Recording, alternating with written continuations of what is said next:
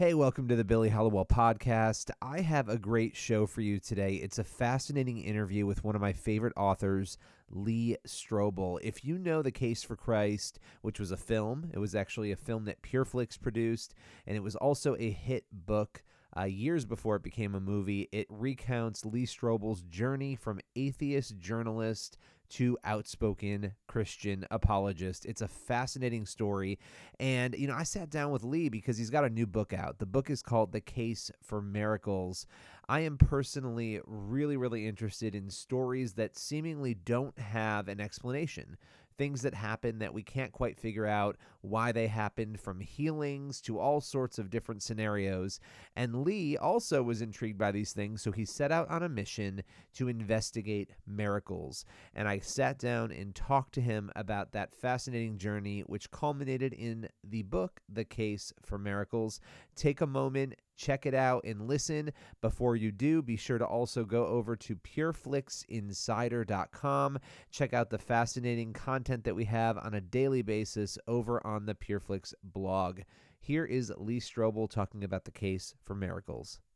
Hey Lee, how's it going today? Uh, terrific. How you doing, Billy? I'm good. I'm good. It is always good to talk with you, and you know I've got to tell you, I am fascinated by this new book that you have, The Case for Miracles, mainly because I feel like we've been living in an increasingly secular culture and you know this. I know I'm preaching to the choir here, but but I think this notion of miracles and God doing these amazing things in people's lives, it's become more and more foreign um, to the general culture. And so I love that you're tackling this. And with that in mind, well, no, I, th- I mean, listen. If anybody's going to do it, it's going to be you because you make you always make a solid case um, and investigate these things. So, let let me ask you first: Why did you feel like it was the right time uh, for a book like The Case for Miracles? Well, you know, I, um, as you know, was an atheist for much of my life, and it was really the miracle of the resurrection and the historical evidence for that that ended up bringing me to faith uh, many years ago. But my skepticism didn't go away. Um, you know, my background is journalism and law, so I tend to be based, uh, you know, sort of evidentially based, and give me the facts, give me the evidence, and and I, I believe that Jesus uh, performed the miracles that are described in the Gospels, but I was really ambivalent about whether or not he's still doing miracles today. Mm-hmm. Um, a little skeptical about some of the stuff you see on television, the reports of charlatans who get exposed and so forth. Um, and you just wonder is how how legitimate are these miracle claims in the 21st century? And so that's kind of what prompted me to investigate this issue. And um, um, I, you know, I was I was really taken aback um, by three things. Number one, how common miracles turn out to be. Uh, number two, um, how well documented many of those are. Um, and and that that really has surprised me. Um, and and number three, the um, um, uh, this, the the sense of the public um, uh, being accepting of miracles beyond what I thought they would be. In other words, you're right. We live in a skeptical culture. We live in a culture where people are, are um, maybe less spiritually inclined, at least in terms of historic Christianity. Um, and yet, uh, only 15%, according to the polling that I did, um, uh, believe that miracles cannot happen today. Wow. So that, that's a pretty small percentage who are saying no, they cannot happen today, and 67% said they can, and the rest is kind of up in the air. But um, I was a little surprised that um, people are a little more accepting of miracles than I thought they would be. And you you commissioned a survey through Barna, and I'm a huge data right. nerd when it comes to Barna and Lifeway. I love the work that those two agencies do in terms of yeah. you know just really scientifically looking at. And I think as a journalist, you know, for you and I know for me, it's important that the data is done the right way. And Barna does a great. Right job. Now, one of the things I loved, and, and just looking over, and correct me if I'm wrong, but this all sort of translated out to, if you were to take this data and, and make it, it representative of the country, about 95 million people believing that God has performed a miracle in their life in this country, which is crazy. I mean, that's one third of the country, practically. Thirty-eight percent of American adults. But here's the thing, you know, you're exactly right. Uh, if you extrapolate the figures, it's ninety-four million seven hundred and some odd thousand miracles. But let's say, and I'll pick a number arbitrarily, let's say 99% of them are mistaken. Let's say 99% say Uh, I, I say they're miracles, but really they're just extraordinary coincidences. Well, that still leaves a million miracles almost. Right, exactly. So, you know, it, it's they're more common, I think, than than people uh, tend to suppose. Yeah, yeah, and I think it's it's fascinating too because there's a sense for Christians um, in this in this world that God obviously operates in our lives, and we can kind of look back and for you especially in talking about your story, you look back on that tapestry of how God brought you where you are now, and I always am intrigued and fascinated in my own life to see that, and those are sort of mini miracles many times, a lot of mini miracles that kind of bring us where we are, and then and then this broader idea of healings. And you know it's interesting and i don't know how much you looked at this but when you look overseas in the middle east and you hear the stories yeah. of how god reaches people and then you think about life in america where we live in even though you know we talk a lot about the post-christian culture and all of that and, and a lot of that is happening we still have so much god around us and so much christianity around us. We don't necessarily have those same miracle touch points it seems maybe that other people are having in other countries where there's less of that cultural christianity I, I think you're right. I think there is a phenomenon where the uh, we see clusters of miracles. I don't think they're evenly distributed around planet Earth. Uh, I think they tend to cluster often in areas where the gospel is just breaking in. Uh, Mozambique, for instance, Ethiopia, China, uh, mm-hmm. certain places in South America. You see these these outbreaks of the miraculous. And um, in my book, I talk about how uh, researchers uh, from uh, Indiana University, um, led by a PhD from Harvard, uh, went to Mozambique to investigate this spate of miracles, and and they tested this scientifically. They they would go into a village, ask for the blind and deaf, or people who are severely handicapped in terms of their sight and vision and uh, hearing, and they would test them scientifically to determine what is their current state of vision and hearing. They were immediately then prayed for by Christians who have a track record of God using them this way. Um, hands are laid on them. They're prayed for in the name of Jesus. And then immediately thereafter, they're measured once more scientifically to determine what their uh, sight and vision is. What do they find? They, uh, they, they found that virtually everyone agree, uh, improved to some degree or the other. In fact, some astoundingly so, like Martine, who, but when they came into the village, could not hear the equivalent of a jackhammer next to her ear. Uh, and after prayers in the name of Jesus, she could hear a normal conversation. Wow. Um, now, they replicated the study in Brazil because they were so amazed by the results and got the same results in Brazil.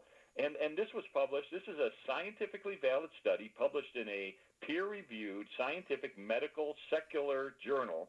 Um, uh, so this is a this is a legitimate scientific study. Um, you know, and, and I talked to the woman uh, with the PhD from Harvard who was leading the study, and I, I said, "What do you make of this?" She said, "Well, something's going on." she said, "This isn't." She said, "This isn't emotionalism. This isn't trickery. This isn't fraud. This isn't uh, some televangelist trying to get widows to send in their money. Something is going on." and uh, you know her position in a secular university, I think, prevented her from taking the logical step, which is to say something supernatural is happening. Now, you know, you're always going to get the skeptics, and you know this well. You were once a skeptic who will, and I think, again, we're all skeptic of things. We look for questions, even Christians looking to reaffirm. I have things all the time I look for in the Bible, I'm like, okay, well, why does that say that? What does it mean? But when you talk to atheists, a lot of them will say, well, why aren't miracles happening for everybody then? And if it's a thing that happens here, why not there? So take me right. through your approach because I know you included skeptics in in putting this book together. Take me through your approach in writing it and why you made the decision to also talk with those who might not believe. Yeah, I started out um, going to the number one skeptic in America, Dr. Michael Shermer, founder and editor of Skeptic Magazine. And I sat down with him and I challenged him. I said, Dr. Shermer, give me your best shot. Give me your best evidence against miracles. And I give him three chapters at the beginning of the book to make his case against the miraculous. I think it's a weak case, but I think it's a case we should consider and look at. And uh, and then the rest of the book responds to that, and then uh, I think presents the affirmative case and really answers his objections and presents a, a, a positive case for miracles taking place today.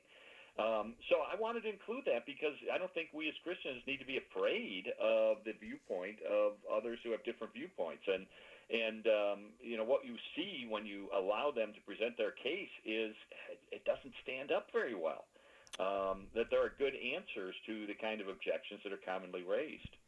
Yeah, and I think that's one of the crises of you know faith in America, and not just in America, abroad as well, is that when people do ask us the questions, we don't always know the answer, and we're afraid of that. And Yeah. it just it seems like that's why I like to ask questions, kind of like you do, and I and I like to go and look. Okay, well, what this verse is is confusing to me. So what does it mean? What's the history? What's actually going on here? And I think you know when it when it comes to all of these these things, being able to do what you do, and I think break it down from a journalistic perspective is so beneficial. Uh, now, was there any story for you? And I'm sure you obviously pored over a lot of different data and information, and Yeah. that you know, I, obviously all of it's compelling. But was there maybe one thing that you saw or read about that struck you the most in terms of evidence for miracles? I, recount uh, a lot of uh, specific cases with uh, evidence concerning uh, healings and other kinds of miracles that have taken place. But the one that blew my mind, and actually blew the mind of the doctors involved, two doctors have written uh, about it in books because they were so blown away by it, uh, is the case of Barbara Snyder. Barbara Snyder was diagnosed at the Mayo Clinic with um, multiple sclerosis. She deteriorated over a period of many years, um, several operations, many hospitalizations. Uh, it got to the point where she was dying. And uh, in fact, one doctor described her as being one of the most hopelessly ill patients he'd ever encountered. Uh, she was in hospice at home. There was a no resuscitation order, so the next Wow. time she um, you know, uh, contracted pneumo- pneumonia or whatever, they would just let her die because it was just inevitable. So here she is. She's in, she's tur- curled up like a pretzel in her bed at home in hospice. Her her fingers are curled to the point where they touch her wrists. Her her feet are permanently extended. Uh, she's curled up. She's got a tube in her throat so she can breathe. Uh, she's got a tube in her stomach so she can um, eat. Uh, one lung is is um, um, deflated. The other is only 50 percent. Um, she's lost control of her urination and bowels. She's uh, atrophied. Her her legs have atrophied. She hadn't walked in seven years, so her muscles have all atrophied. And she was virtually blind. She could just see uh, shadows, uh, gray shadows. So one day, um, uh, one of her friends called WMBI, which is uh, the radio station in Chicago run by the Moody Bible Institute, and said, "Pray for Barbara. She's on her deathbed." Excuse me. So we know that at least 450 Christians began praying for her because they wrote letters saying, "We're praying for you."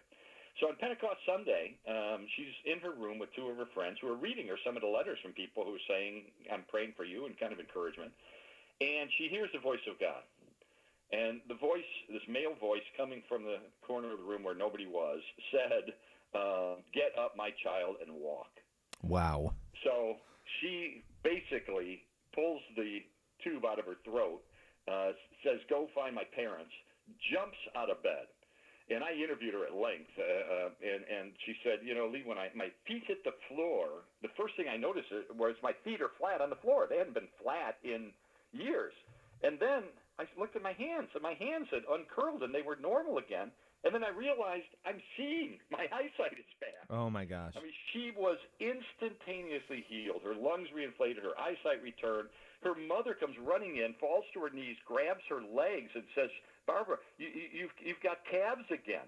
Her muscle tone immediately returned because her legs had atrophied, uh, hadn't walked in seven years. Um, that night, she goes to her church, which is a Wesleyan church in Wheaton, Illinois. And the pastor, they were doing a service, and the pastor said, "Anybody have any announcements?" And she comes walking down the aisle, and people freaked out because was Barbara i- dying in a wheelchair and so forth. And they began singing "Amazing Grace." I once was blind, and now I see.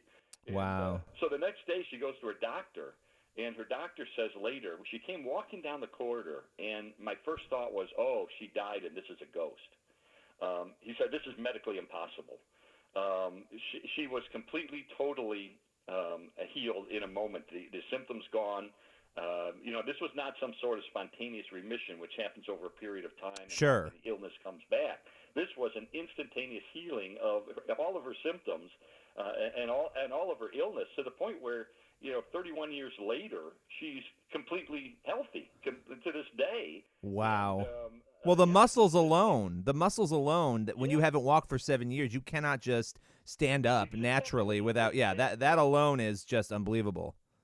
Yeah, it, it, it was the most, and it's the most well documented miracle. As I say, two doctors have written about it in books, and both call it a, a miracle of God, inexplicable naturalistically. Um, she's um, now married to a pastor, and um, they they have a little um, Wesleyan church there in Fredericksburg, Virginia. Um, but so I interviewed her at length. We have medical records going back decades. There is no alternative medical explanation for this. This is, you know, the, uh, the most wonderful miracle I encountered because I, I got to know Barbara and she is so delightful and so in awe to this day of what happened to her. When she recounts it, her eyes just light up and her Man. voice just takes on this sense of wonder and uh, she just can't believe it. Well, and how do you explain? I mean, there are so many stories like this that cannot be explained away. And even if the argument, which I in, in interacting with atheists on this all the time here as well, you know, you have you have spontaneous events that happen and they're unexplainable. Well, then that's a miracle, right? So, like to me, even the dismissal of it is the description of what a miracle would be. But man, I mean, it's just that I had chills as you were describing that because I've interviewed people with similar stories in the past, and I mean, you go, you talk to the doctors, you and you go through the whole process, and at the end you say to yourself, "Wow! I mean, what more evidence do you need?" Uh, it, Yeah, so it's you wild. really need to stretch to come up with some alternative explanation that, that just does not have the same kind of uh, uh, explanatory power as to say that God uh, did this. Now, you know, I spend two chapters in my book with an interview with a PhD from UCLA in physics, who is a professor at a secular, major secular university in physics. He, he uh, crashes uh, protons together at the super collider in Switzerland. And uh, he spends two chapters pointing toward the evidence from science, from cosmology and physics, for a creator of the universe. And so, if that is true, and Genesis 1 1 is correct when it says, In the beginning, God created the heavens and the earth, then miracles uh, would be child's play. It would be easy for, I mean, my goodness, if you call, cause a universe to spring into existence, then a virgin birth or walking on water or healing Barbara Snyder is like just a snap of the fingers. I think where a lot of skeptics make the mistake, and this mistake was made by David Hume in the 1700s, a famous skeptic who is known as the one who supposedly disproved miracles, which he didn't. Um, but uh, he defined miracles as being a violation of the laws of nature, Mm-hmm. and it's not. You know, if I have an apple and I drop it, the law of gravity says it's going to hit the floor. But if I have an apple and drop it, and you reach in and grab it before it hits the floor, you're not violating the law of gravity. You're just intervening. And certainly, if God created the universe, He can intervene as He desires to. Uh, he's not overturning the laws that He Himself created. Yeah, no, it's it's so funny because I know I've told you that I've been taking classes over the last few years, and I'm taking Christian philosophy right now at Southeastern Baptist because I wanted I just because I want to learn the and, and it's funny we just were studying David Hume and and that what you just said was my exact thought as we were going through it. I thought, man, you know, you talk about deism and all these other ideas that just don't hold up and don't make sense. Right. So let me let me ask you this: What is your Hey, let, let me mention one other thing. Is you talk about David Hume. You know, in my interview with Michael Shermer, he sort of throws up Hume's arguments as being the death knell of miracles, the, the knockdown argument, as he calls it. And yet, it's interesting that uh, Oxford University has just published a major book written by a non-Christian philosopher.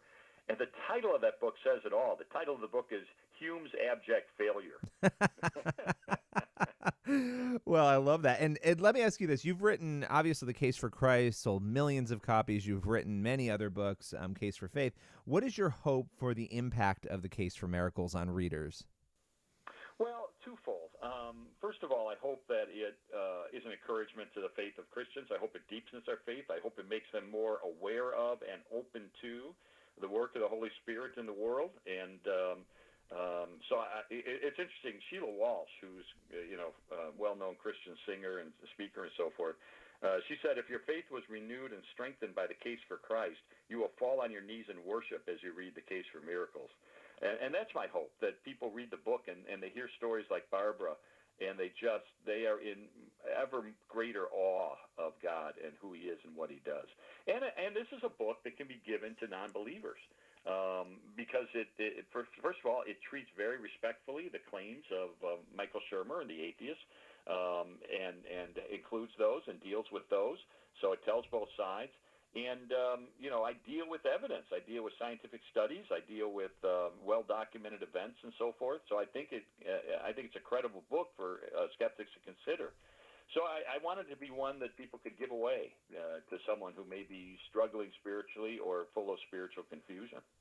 Well, I love that. And you've also moved into in the last couple of years here telling stories uh, through film. Your your book, The Case for Christ, which you know was an amazing book, ended up becoming a film, a really well done film, powerful film, and um, that movie has made a real impact on a lot of people's lives, just like the book did. And what I loved about it is getting to see, for those who haven't seen it, getting to see your story play out, you and your wife, and and what it what it took for you to become a Christian and how you got there. Um, what has been the most rewarding thing for you in just watching that movie resonate? Oh man, you know, um, as embarrassing as the film is in a lot of ways, because it shows the true story of my debauchery and drunkenness and, and narcissism before I came to Christ, and it's embarrassing for the world to see, but it's true.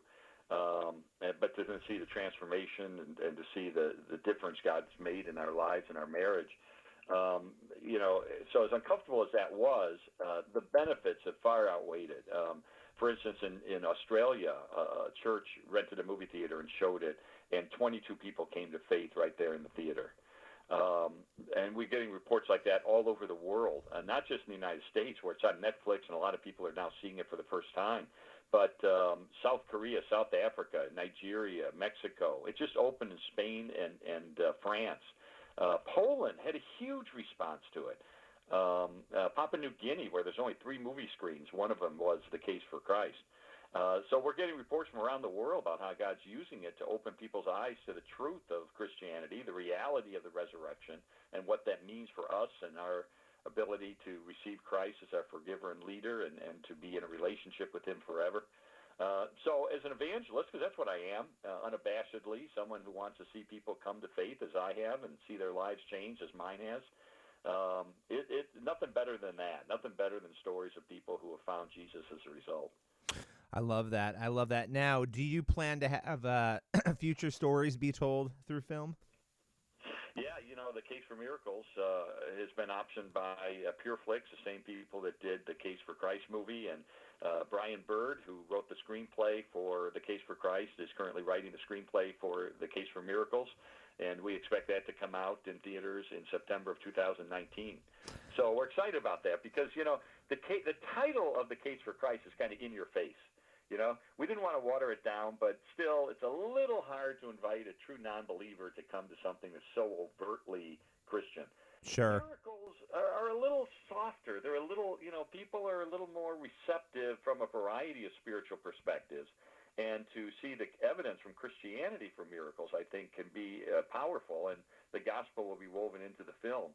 So I, I think it might be an, actually an easier sell to bring a non-Christian friend to that than to bring to the Case for Christ. Well, I love it, and and I'm excited for you on that front. Was a huge fan of the other film, uh, Case for Christ. I know this will be great too. We're gonna link out to the Case for Miracles. Thank you for writing it, and uh, thank you for taking the time today. Uh, I love chatting with you, Billy. God bless you, sir.